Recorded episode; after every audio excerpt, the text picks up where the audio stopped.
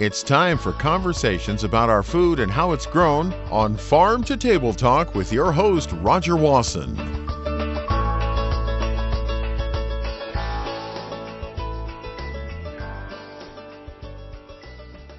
Well, all of us have gotten used to just looking online for anything that we want and feeling like it can, one of those Amazon trucks or somebody else will be pulling up to our place. It shouldn't surprise us that farmers can do the same thing. We're having products that are moving in and out of the state. And the internet poses a different situation, though, because there are some products that are regulated. And, and how do we keep track of that? What about products that are regulated coming into certain states? because you just decide to get online and say, well, just order it and have it. What happens? How does that happen when there's been a concern expressed about certain kinds of products, especially pesticides? This got my attention today is to go back and check with the California Department of Pesticide Regulation.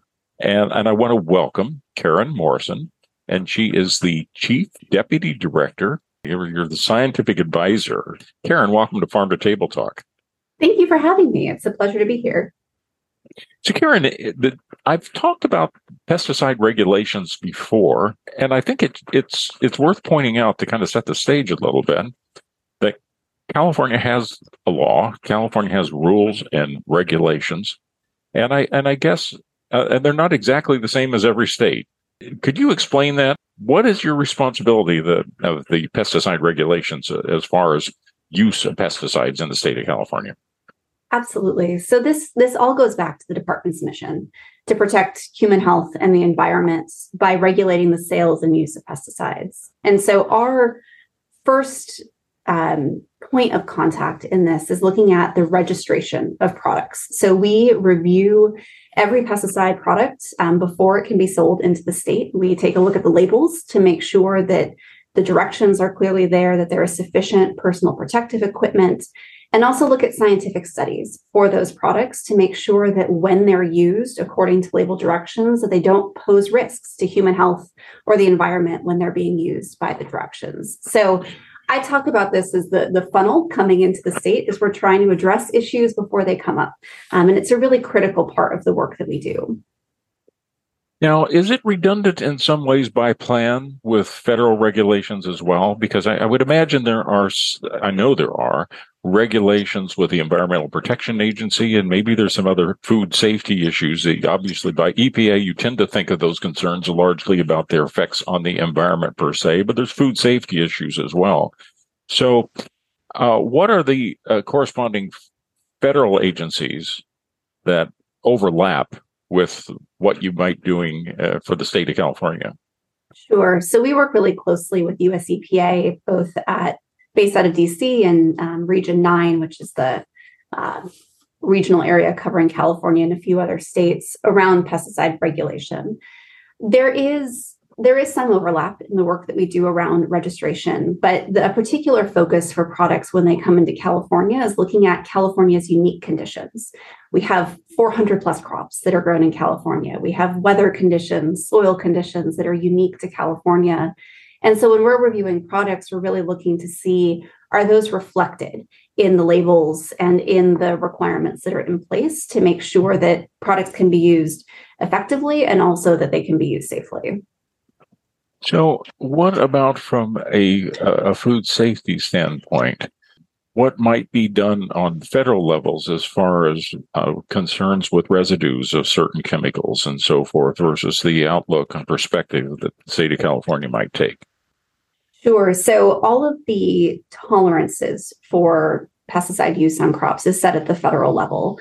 Um, but we do review residue data as a part of our reviews for products coming through. We also work extensively out in the field to be collecting produce samples to make sure that both growers in the state and those that are shipping into the state from out of out of state, out of country are following those requirements.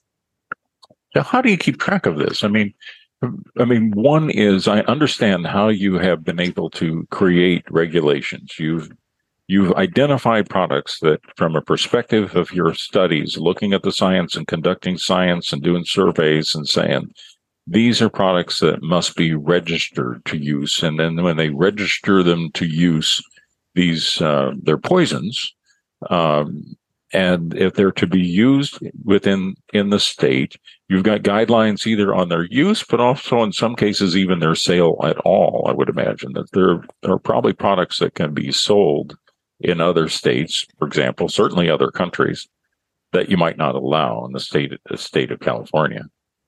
That's correct. So all products have to be registered to be sold in the state before they can be used. And then I think folks on on this podcast will be aware of there are some in some cases additional restrictions that are placed on sales. So certain products you could only be a be sold by licensed dealers and and individuals, especially for some of those higher risk products like restricted materials. So there's multiple different layers that we look at, but fundamentally we need to review the product before it can be sold into the state. You know, and there are bound to be listeners that say, "Oh, well, there goes California again." They have so many more regulations and rules than than other states, and then there also got to be some consumers are saying, "Well, I'm glad they're careful." Um, and so, I imagine you walk that kind of fine line. I don't know how line how fine the line is actually, but that of some saying, "Well, gee, there's too much regulation," and others saying, I'm really glad they're being careful about you know safety and the impact uh, impact on the environment.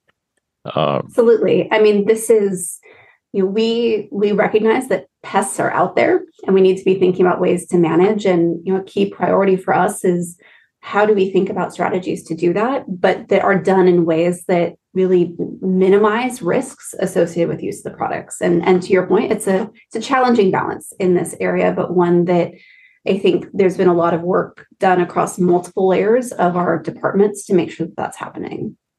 You know, I started this with referencing the fact that people purchase so much online anymore.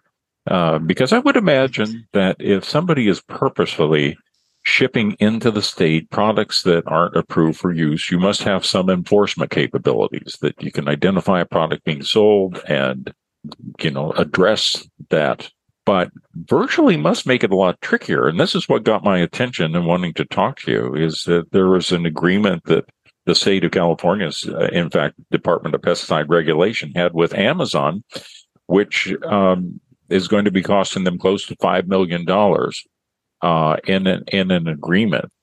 Would you explain what that what that was? What they were found to be um, needing to be addressed. I'm not saying that correctly, but I guess it, what was the issue, and then that this agreement again, five million dollars is is a tidy sum. It is. It is the largest audit finding that we've ever had with a company. So we're um, it, it's a big change. It's a it's a big deal for the department, and I think we're we're it's it's reflective too of the changing marketplace for this, and and really trying to look at online sales into the state. Um, this this audit started uh, a number of years ago, really prompted by two things. One is that if you go online and search for a pesticide on Amazon, you could find listings of pesticides to buy, and they weren't registered with the departments to be either a dealer or a broker, which is a requirement that we have for being able to track what products are coming through and we were noticing a lot of our dealers and brokers using Amazon as a platform and, and other online um, platforms to sell their products. And so we initiated an audit into the company, um, went through millions of transactions, um, really looking at the um, individual sales of products to consumers within the state. Um, I'll note that most of the products are, are more consumer products. So we're talking disinfectants, lawn and garden, pet products um, sold through the platform. And so at the end of the audit, reached an agreement with Amazon to do a number of things. One was to pay um, unregistered uh, to pay the mill assessment on sales of products that were registered with the department. And this is a requirement that we have for all um, pesticide sales. This supports many of the department's programs and the work that we do to protect public health and the environment.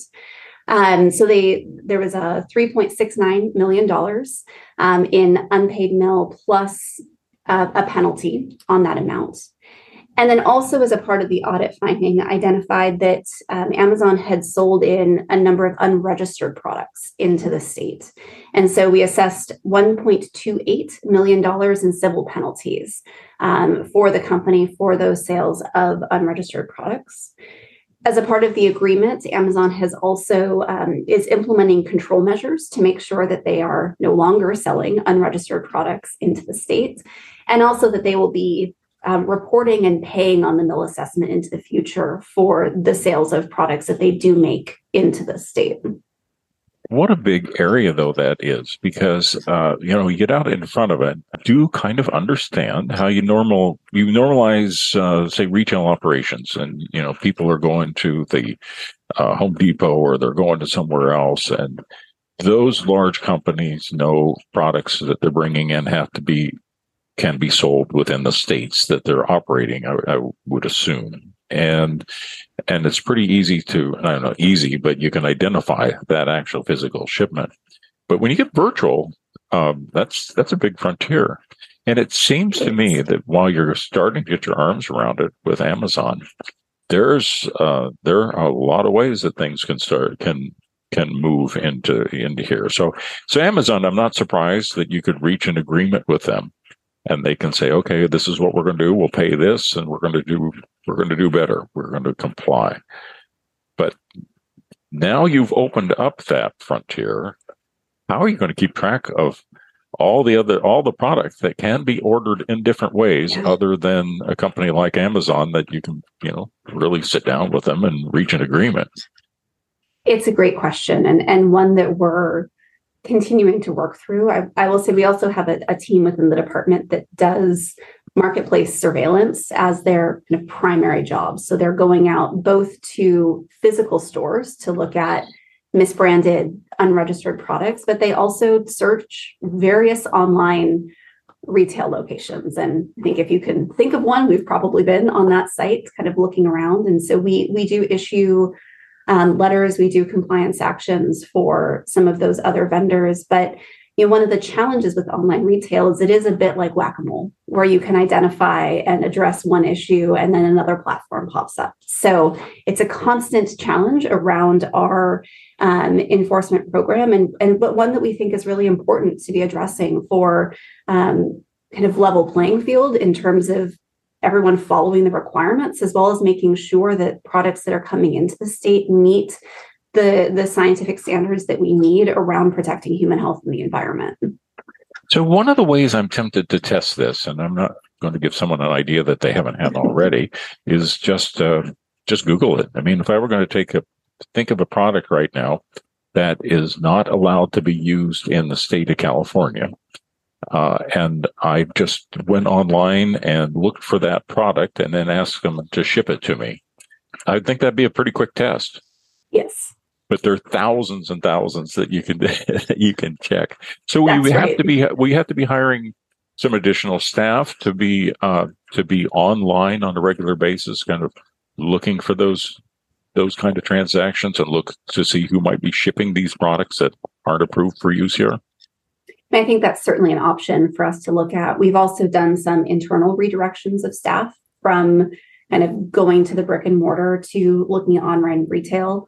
You know, this was coming coming out of COVID and switching to a lot more telework for for our staff, especially in the early part of the pandemic, is we had a lot of folks who were going and doing online marketplace surveillance. So this is a as I mentioned, an ongoing issue for the departments and one that we are certainly looking at appropriate resourcing to address. You know, I know in other areas they say ignorance of the law is not a defense. And because I could imagine in this area in particular, uh, it, say if I wanted to get something that I might want to use for my yard, I had no idea. I just go on, try to get, if somebody shipped it to me, I'd take it and I wouldn't have known that I should be checking it. But there comes a stage where it's more of a commercial enterprise and, and somebody should know better. So I would think that there's kind of this little gray area transition that the first time people would try to say, well, I didn't know. I thought it'd be safe enough. I looked online. I need that product. Sorry about that. I'll do better. Again, it's just not a black and white stage. It seems to me the, the kind of this, this transition because you have the challenge, even though it, it isn't a good defense to say ignorance of the law. It would seem to me you've got this constant education job to do, though, to uh, which maybe we're getting, we're participating in that with this conversation, even that, yes. trying to identify that. I mean, I would agree that that education around our laws and requirements is something we do at, at all levels within the department, be that for sales, be that for use of products. And this is my pitch to read the label before you apply product, both in your home, on your farms, wherever that looks like. Um, but the you know, fundamentally, individuals who are selling into the state need to follow the requirements that are in the state. They need to be they need to be registered with the department to be able to sell products. And you know a lot of the work that we do is is working to get people into compliance but also recognizing that if they fail to follow the laws there are consequences for that in terms of penalties back pay of mill. There's a number of different avenues that we look at as a part of that. And so i think the amazon agreement is an example of kind of bringing amazon into compliance with state requirements and also addressing the fact that they were not following state requirements for a while and and you know reaching the agreements for the the unpaid mill and the civil penalties associated with that. Well and i think to amazon's credit they've reached an agreement with you and they will be an example in a positive way to others that are saying well wait a minute it's cost amazon five million dollars here. We can afford that kind of mistake. Let's be sure we're we know what we're doing. And I, I think the other thing too is it's reassuring i think to consumers to to know that um, you know California product, uh, you're being careful about it. I mean, for both for the environment and also safety issues that people are concerned about the residues of products and so forth. And so, from a, a consumer point of view, or whoever the market is, they can say, "Gee, I'm glad they're doing this." It gets back to my original point those that can look at California and say you go too far, and then on some others say, "Well, I'm glad you're doing it." Because there will be problems if you didn't. That's right. And that's, I mean, again, we, the folks who come to work for the department, we really believe in the mission of what we're trying to do around protecting, I said this multiple times, right? Protecting public health and the environment, but also, again, that, that the pests are there and we need to think about tools and practices to be able to address them. And the, the system is in place to make sure that these products, which, you know, do have some inherent risk to them can be used safely and appropriately within the state. And so that's balance that we look at. And I think these kinds of agreements um, with companies like Amazon and others to, to follow those requirements is really critical to making sure the entire system works. So you are a scientific advisor. Tell me about that more broadly than just this issue that we're talking about. What's your responsibility and responsibility of the scientists that work with you at DPR? Absolutely. I will say we have a fantastic scientific team at DPR. We have over 200 scientists with the department who are reviewing data, doing monitoring throughout the state for um, produce residues, for residues in air and water, um, and my responsibility is to support a lot of the work they do, as well as to um, kind of help with that information being used to inform the policy decisions that we make as a department and to make sure that we're really um, using that in, in informing decisions that we make. So I'm wondering how what was your journey? What brought you into this to DPR? I mean, was one of those things that you decided to um, go to whatever you studied when you went to university, and you probably at one stage didn't know you would end up in state government necessarily, or the yes. Department of Pesticide Regulations. And uh, what was your journey that brought you here? Absolutely. So I am a, a chemist by training.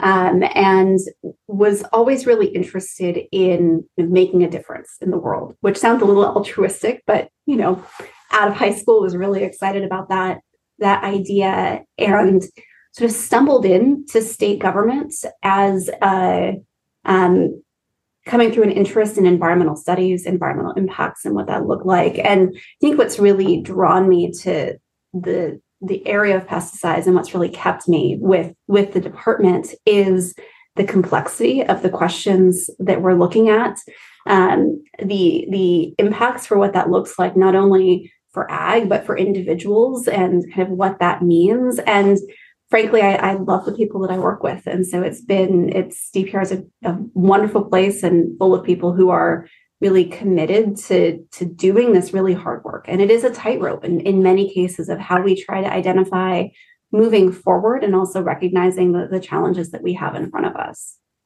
You know, I have to ask that there's um, some people are concerned about um, genetic engineering, but it's primarily not necessarily just the GMO. I think that they they get concerned with the fact that it's used in some cases to be able to apply more pesticides.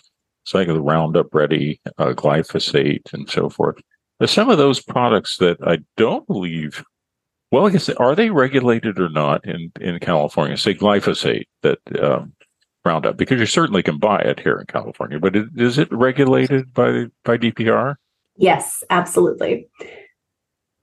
Well, and so if somebody is using a product that is uh, what they call Roundup Ready, so it's been genetically engineered so you can apply it, what are the restrictions? Is it uh, other than sales? Is it uh, how much application? Because uh, because you can be able to spray it in your yards or in your fields and so forth, and kill weeds and whatever the product was that was genetically engineered, whether it's corn or soybeans or so forth, uh, wouldn't be killed by the application. Um, but I know it doesn't have to do with the necessarily with this Amazon decision. But I just have to ask you because it's it's a question that comes up quite a bit. Sure. So I'll, I'll note in California, um, sort of in contrast to the Midwest states, we have a, a, wide diversity of crops, and so I think the the question of kind of neighboring impacts to crops and what that looks like is something I think I think growers in the state are really acutely aware as you're adjoining or abutting um, a, a crop that's maybe very different from yours. In terms of the question for looking at over the top sprays um, for relative to GMO crops, um, those products do have requirements on use. Um, you know, a, a, lot of our products that are used in agriculture have restrictions around um, around eliminating drift, making sure that we're kind of keeping the product on the field on the intended site where it's applied we we have a lot fewer of that kind of application in the state again because of the the particular makeup of crops that we have sure. but it is but those products are are regulated closely in terms of use restrictions um, and and the general tracking and oversight that's done by our county ag commissioners every day throughout the state to make sure that that growers and applicators are aware of the requirements, are following the requirements um, to to make sure the products can be used appropriately.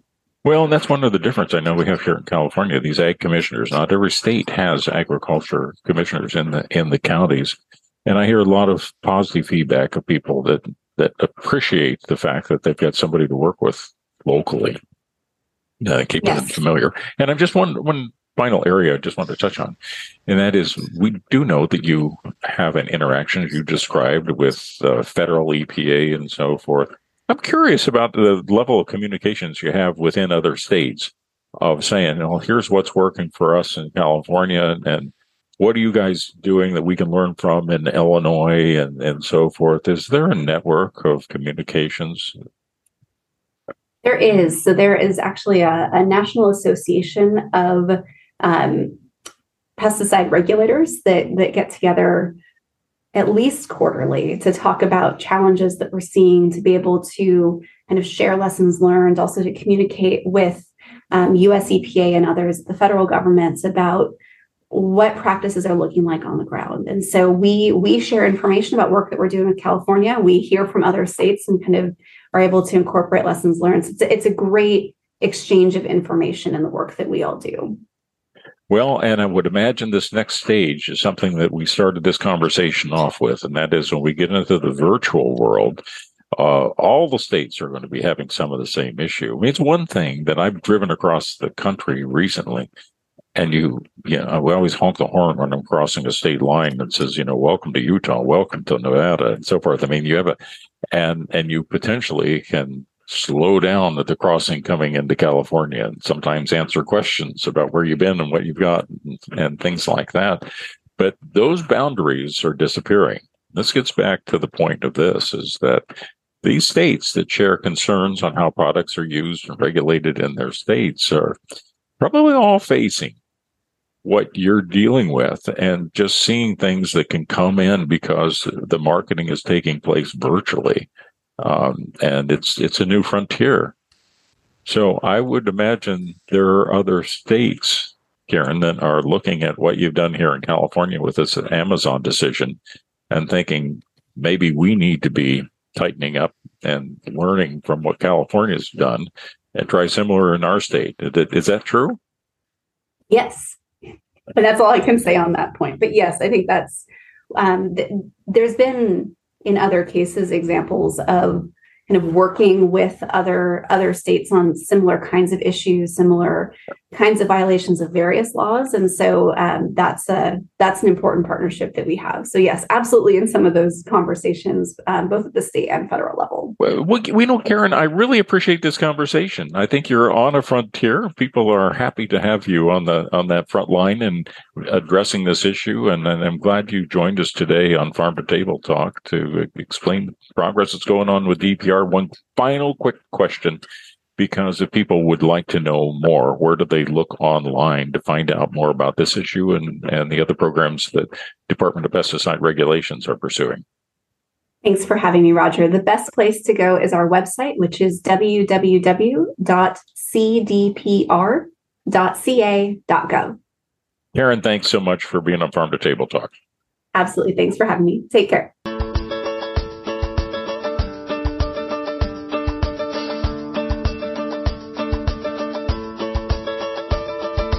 You've been listening to Farm to Table Talk with your host, Roger Wasson.